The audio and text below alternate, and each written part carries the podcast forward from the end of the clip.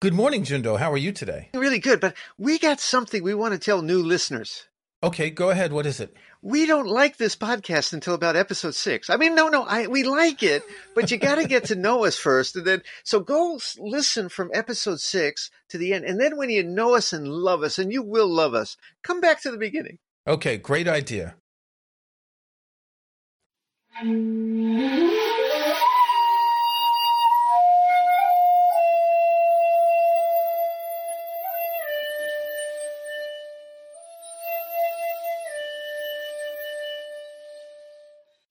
Welcome to the Zen of Everything, a Zen take on life, love, laughter, and everything else. With Jundo Cohen, a real Zen master. That's me. And Kirk McElhearn, that's me, a guy who knows a bit about Zen.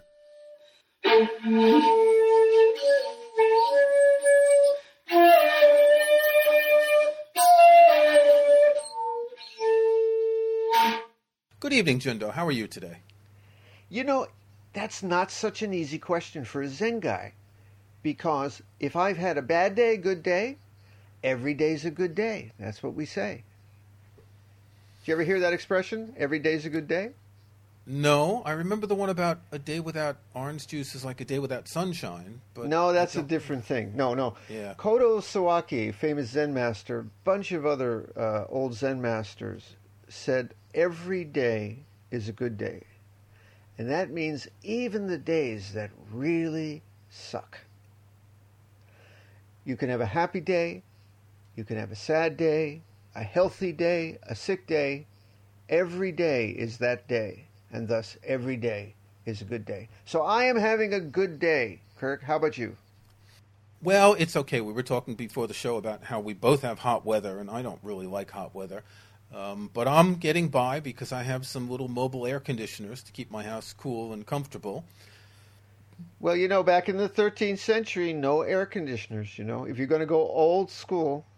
It probably wasn't so hot out there. I, I know global warming is probably not a topic for this week's episode, but, you know, these things are changing. Well, you know, they built the Zen temples up in the mountains, but that meant in the winter they'd freeze their butts off.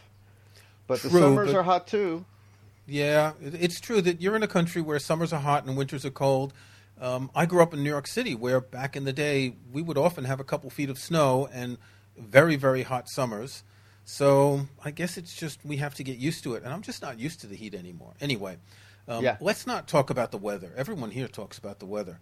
I wanted to start by talking about something we discussed in the last episode, and Yeah. as is your wont, um, your discussion of this online has created a little bit of friction. We talked about Ikkyu. I had mentioned that I had been reading some of his poetry, and his poems are really interesting. But you said to me that maybe we confuse his being a quote drunken horn dog for enlightened behavior or what sometimes is called crazy wisdom. And some people didn't appreciate it how you said that. And I'm going to link in the show notes to a Facebook page in a Soto Zen group on Facebook where you've quoted a few of his poems. Yeah. Yeah, this is one of these things where you know You had to bring agree this up. Well, it's it's Okay. an interesting topic. It really is. Okay, here's the thing about Ikkyu. Ikkyu is one of the greats. He was truly a free spirit. He was a poet. He was a teacher's teacher. He was what a Zen man should be. He sat zazen, practiced with all his heart, but he knew not to take it too seriously. He knew not to get caught in the cobwebs of the of the monastery, and he knew to go out and be his own man. But this is where I got in trouble. You know, there's a limit even there. Ikkyu was a drinker, and he'd head down to the brothels, and he'd spend time with the girls, which is fine. In those days, you know, it was acceptable for people to do that. I have no trouble. I'm not a prude. You know, I'm not expecting people not to have sex. But the fact of the matter is, he was a priest. So, in those days, priests were supposed to be celibate. When you ask me about Ikkyu, I think people today use him as an excuse just to go wild, and that's not good either. Hmm. You know, Yeah. if you if you use him as an excuse to overdrink, or you use him as an excuse to have you know harmful sex, just be addicted to things. That's not the, what Ikkyu's message is either. So I said, not everything a Zen guy does should be taken as enlightened behavior. Sometimes, you know, a drunken guy who's just in the brothels, uh, you know, getting it on, is just an old horn dog. It's not enlightened behavior. It's not a teaching. It you got to separate the two parts of it. Yeah, and, and other traditions call this crazy wisdom, and they sort of defend the same thing. It's you know we see this a lot in historical tales of different Buddhists and the way they've acted, and some of them do crazy things. And That's fine. where do you draw the line? What's the line between normal and crazy? Number one, you've got people who do crazy things that hurt somebody. That was not Ikkyu. I don't think Right. anyone particularly got hurt. As far as I can tell, it was all consensual behavior. And you've had some Buddhist teachers out there who really abuse their students, basically Yes. rapists. Yeah. And that was not Ikkyu. So that's not what I'm talking about. But at the same time, if a guy is kind of just, you know, going hog wild, just say he's a human being who likes to drink and have a little fun. It's his day off. Cut him some slack. Even a Zen master is entitled to a little fun and to have a day off. But just don't say it's a teaching. This is a, an example for all of us. It's just an example of how to have fun in a bar. But some of that poetry is pretty deep. Fantastic. Yeah. So what do we have to do? We just have to sort through and see. We're, we're often told we shouldn't be picking and choosing, right? That Well- if people pick and choose, they'll accept what they want and they won't accept what they don't want. So we come up with a similar problem here. That's on the absolute level, you know, beyond all right and wrong. But down here on earth, you got to say that sometimes a crazy Zen man's acting crazy is a teaching, and sometimes it's just, you know, party time. Don't take him too seriously. I mean, some of his poems, his poems are beautiful, but man, some of them would make a sailor blush. Uh, I, I've seen some translations of these. Let me think. If you know any word for the female anatomy, Ikkyu's got it in a poem somewhere. He was, uh, you know, he was a fun guy, but it wasn't a teaching.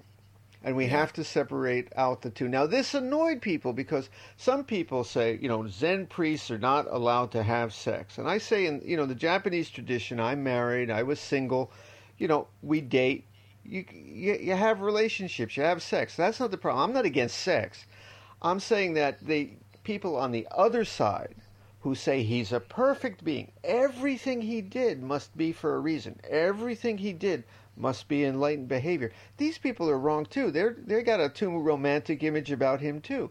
So let's go the middle way here and say he was a great teacher, nine to five, and at night he was just uh, another guy in a bar. No problem. Okay, so that brings us to a question that I have. Um, Yeah. I've been reading a book by a Tibetan Rinpoche. Technically, he's Nepali, but we call all of that Tibetan Buddhism. And he Yeah. talks about how important happiness is. And the Dalai Lama is always talking about happiness. And, and Yeah, the yeah, yeah. Tibetans, they're always happiness is so important. Yet I never hear anyone in Zen talk about that as being a goal. Uh, You're all out there with your black robes and you're all dour and dismal. Wh- What's the deal with the happiness thing? You know, the Tibetans on their books are doing a bait and switch. because if if you really read the Dalai Lama, by the way, the Dalai Lama I found out was going to have the same publisher I have for my book next year. So yeah, I, you know, uh, the of course his books uh, sell a million times more than my book will, but Well, we uh, don't know that yet. well, but anyway, when you read the Dalai Lama's books, on the cover they always speak of happiness, and in the pages they always say about finding happiness. But when you actually read it, you know what that happiness is? What I said at the beginning of the show. Every day is a good day. Equanimity towards the good and the bad is their definition of happiness. It's not being, you know, like Ikkyu in a bar, la la happy all the time. It's not happy hour happy. It's uh, being happy to be sad, being happy to be sick sometimes, being happy to be old. In other words, being content, equanimity. So you know, the Zen people, we uh, we don't pull that in our book so much, and we actually talk about accepting things. But it's exactly the same message. Okay, so it's not like there's this happy hour in the Tibetan Buddhist bar where enlightenment is half price from five to six. No, if you want to get la la happy, there's a guy on the corner selling a pill, and you take that pill. But in two hours, you're not going to be so happy. Buddhist happiness is a happiness that transcends the ups and downs of life. And that's the Dalai Lama's real message, I think. Okay. It's true that it is, in a way, it's a bait and switch because they do use the word happiness a lot in titles. Um, whenever you look at the magazines, right, and you see all these pictures of the contributors, everyone has these glorious smiles on their face. They always look so Yeah. happy. Yeah. And it's almost like you're seeing a fashion shoot in a certain way, that everyone Well- looks like a model the way they're looking. And they can't always be that happy, can they? You know, the joke is in the in the Buddhist publishing world, if you put a magazine out with Thich Nhat Hanh or Dalai Lama, you double your sales. Yeah. You know, that's why I, I don't think I'm going to be on the covers of a magazine anytime soon. Uh, but uh, there are certain things you do. You put a smiling Tibetan uh, Dalai Lama on the cover, and you put the word happiness, and yeah, it's gonna it's gonna sell really well. But the real message is, every day is a good day, even the days that are not so good. So, what's the title of your forthcoming book? Well, you know, the publisher's going to let me know, but as far as I know, it's the Zen Master's Dance, and it's about Master Dogen, who is the fellow who uh, we've been talking about, who brought Soto Zen from China to Japan and wrote Shobo Genzo, and uh, is the big uh, chief in uh, Soto. I'm going to make a suggestion that you could double your sales by calling it the Zen Master's Dance of Happiness. In a bar, in a brothel. No, I would. the Zen Master's Dance of Happiness. You got it. I'll tell the publisher. So, you've gotten into a little debate with another Zen priest. We won't name this person. He who will not be named. Yes. He who will not be named. um, the question was whether Zen priests should bring politics into Zen. So he says you should never bring politics into Zen. You say sometimes, and a lot of people feel strongly about this. Well, it depends what you mean by bringing politics in. I do not know any Zen teacher who brings in politics for the sake of politics. But sometimes our precepts about, for example, not killing, not doing violence, or helping sentient beings makes us talk about things like social policy that sound like politics or overlap with politics. So if I'm going in there and say, you know, vote for my guy, root for my party, party, rah rah rah. No, I don't know any Zen teacher who does that. But if I say, for example, we believe that children should not be exposed to violence, or we believe that, for example, it does violence, maybe even the current issue, to separate families, or children or uh, even adults should have clean drinking water because it causes cancer, and that is harming them or taking away from their lives. Boy, for some teachers, that sounds like politics, but it's actually a comment about how to live in this world. That sometimes the Zen teacher must do from the pulpit or, or speak from the zafu, the sitting cushion, as we say. So that's where I disagree with this guy. He said, never any politics. It's better to keep quiet. And that way everyone is welcome and can just sit zazen. But we don't sit zazen to stare into our navel and just feel good. How can we feel good if there are children suffering outside, you see? So sometimes you have to speak out and say, this world can be a little better. That's part of our practice too. That's a fair point, but in certain political issues that you may be discussing that are going on at the at the time you're talking about them, um, stating an opinion about them is agreeing or disagreeing with a specific administration. Well, let me put it to you this way. I don't even say all Buddhists need to agree on what the precepts tell them to do. Somebody, for example, when 9 11 happened, some Buddhist teachers said, we actually may need to have a war now to save life. And other Buddhist teachers said, no, absolutely, you should never have a war. So even Buddhist teachers disagree sometimes on what you're supposed to do. And there can be conservative Buddhist teachers, even though a lot of them happen to, to take positions that sound awfully liberal, you know.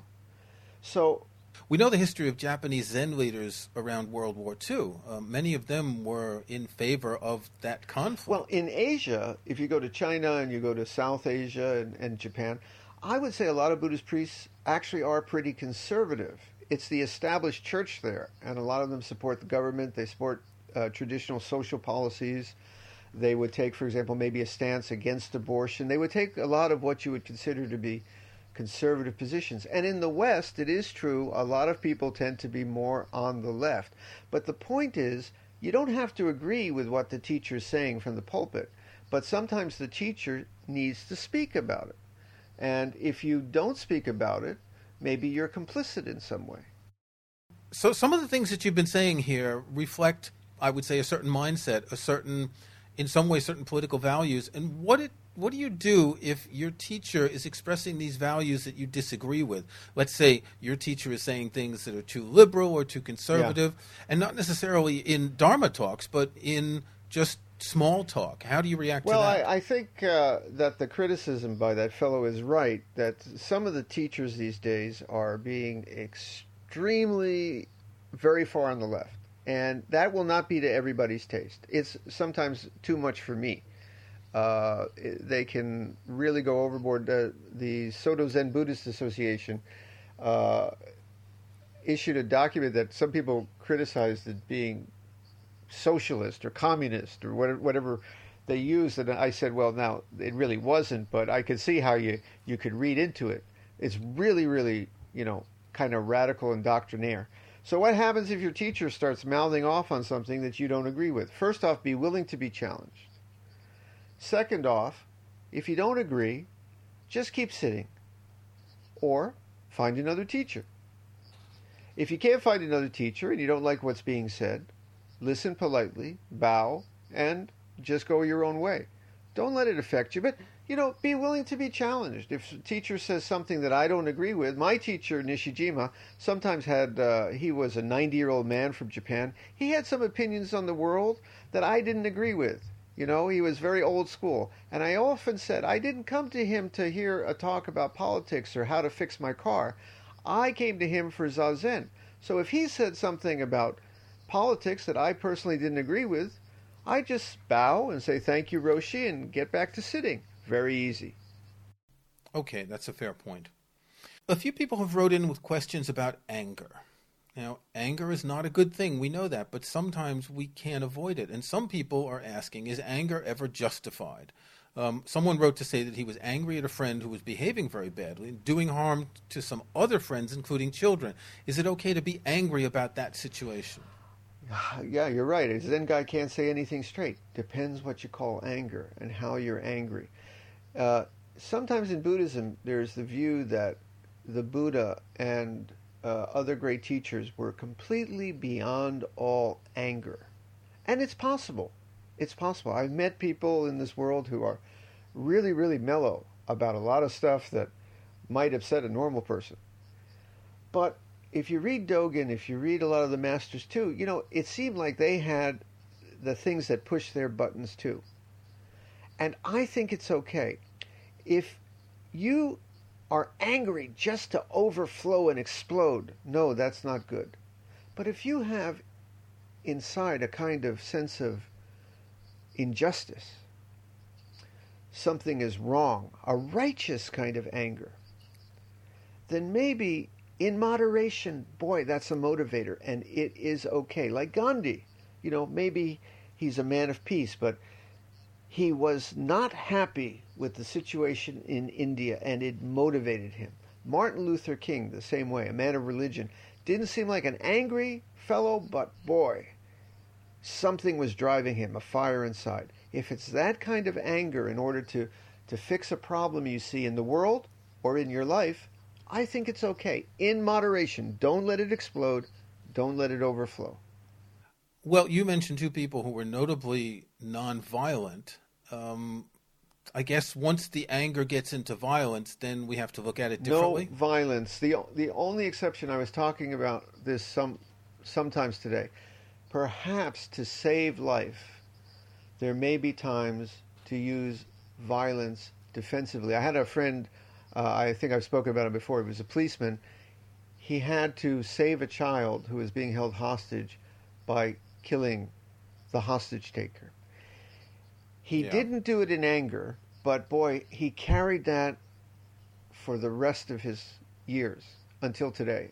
Uh, he did the. It was a just what they call a justified shooting, but he bore Yeah. the weight. Sometimes even a Buddhist might have to use violence to save a life, but don't do it in anger. Do it because it's medicine you may have to administer. Yeah, sometimes the medicine tastes bad or causes pain. As you know, um, you went through radiotherapy and other things. Uh, they cut out much of your insides, and yet they cured you. So sometimes That, was violence. that yeah. violence that can be carried out against someone can actually be helpful. Yeah, no, that that that's a kind of violence. But uh, there's a famous story: the Buddha, in a previous life, killed a pirate to save 500 people on a ship. It's a famous old story, and he said, "I take the karma on myself. I'm willing to go to hell for a while." This was before he was the Buddha Buddha, but he said, "I'm willing to go to hell for a while." In order to save these 500 innocent people by killing this one person. If you have that attitude, sometimes you may need to do violence, but avoid anger. A little righteous indignation, oh, it's okay. Okay, let's talk about something that happened to me personally. My freezer died yesterday. Oh. We have a standalone freezer, a six foot freezer, and we buy food when it's discounted and we put it in I'm the sorry, I, I don't chant for household appliances that have passed from this world. Oh, well, I was wondering should I hold a service for the freezer when it's replaced? Should I thank it for its service? Well, you should uh, feel gratitude towards it. As I uh, said, uh, I think last week, we, we feel gratitude towards all the things in life that we take for granted that help us. Certainly, that freezer, you know, got you through many, many meals. So, yes, I would bow and, and feel some gratitude to that freezer. Before it gets carted away to the great freezer recycling Be- center in the Before sky. it goes off to, yes, uh, refrigerator heaven. That is correct. Okay, we talked about anger, Yeah. and a little bit short of anger, um, sometimes people criticize or talk about the shortcomings of others. And we have a precept that says we shouldn't criticize people. How do we balance that with the need sometimes to criticize people or to make it clear that they're doing things that might be wrong? And this is not quite the angry bit, but this is the bit of being honest to people in a way that will make them understand that maybe their actions aren't ideal. Yeah, I just had to do that uh, with somebody um, just an hour ago.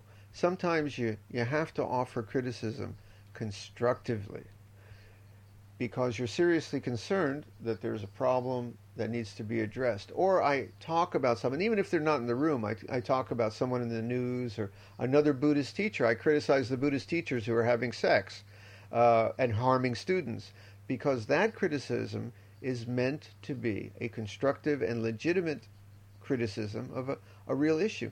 That's real different from just, you know, gossiping about people and, you know, hanging around the water cooler and, uh, you know, say what the Dalai, did you hear what the Dalai Lama's up to this week? Not like that. Uh, if you have something to say that will help someone by your saying it, then it's, a, then it's okay. And that, that includes tough love sometimes, man. Sometimes uh, you have to look someone in the face and say, man, you got a problem, and I'm going to criticize it. It's okay if you're trying to be helpful. I hate to be gossiping, but the Dalai Lama did say something Oh, that was what? a little What? bit. There was an interview, I think, on the BBC, and he said something about you know, there, people raised the question of will there be a successor? Um, will there be a female Dalai Lama? Yeah. And he said if a female Dalai Lama comes, she should be more attractive. For the magazine covers. But hold on, the, the quote that I'm seeing, he said this while laughing and scrunching up his face. People, I think, he said, prefer not to see that face. I think knowing that the Dalai Lama likes to joke, I think he was just joking, saying that he's not attractive. But unfortunately, this was taken at face value with those just first words at the beginning. Yeah, okay. Well, let's give the Dalai Lama, uh, who uh, has many good years of service to all of us, let, let's give him the benefit of the doubt. And it was just a, a joke. But, you know, he's got a point. You know, uh, sometimes uh, people uh, judge their lamas by appearances and uh, we got to get past that. Uh, let's hope the next uh, Dalai Lama is an ugly lama. An ugly lama. Well, I mean, okay, because they they have the Dalai Lama, the Panchen Lama, and they have a bunch of other lamas. Maybe they should make a new one, the ugly lama, to balance well, things what out. I, I, what I all I meant by that is uh, we have to get past appearances to see who someone is. Now, the Dalai Lama is a lovely, lovely man. Doesn't matter what he looks like, and uh, that's what's really important. It's as my grandmother would say, it's who you are on the inside, even when you're a big old lama. The Tibetans have this tradition of recognizing successors through people who are newly born as if they were reborn, and generally Japanese Zen people do agree about the rebirth reincarnation thing, but they don't take successors in the same way. Did they ever do that in the past? I let me think. Let me think. Not really. No. The, the the abbot. It's more a direct transmission from teacher to disciple. Well, yes, you had that, but it wasn't considered a reincarnation thing. There was uh, the the wisdom of uh, the Buddha was was passed down from generation to generation. But the abbot of the temple in the old days was considered to be the embodiment of Buddha. So you had that uh, going for you. But if you had a hundred temples, then you had a hundred embodiments of Buddha. So it wasn't like they were each the individual reincarnation. Oh, we can never have too many Buddhas. Good point. That should be the subtitle of your book, "The Zen Master's Dance of Happiness: colon We can never have too many Buddhas." So, Jundo, where do we go next? I have no idea. If you enjoyed this podcast, please subscribe in iTunes or in your favorite podcast app. Please give us a rating, tell your friends. You can check out past episodes at our website zen-of-everything.com. And if you want Jundo to answer your questions, send us an email at podcast at zen-of-everything.com. Thanks for listening.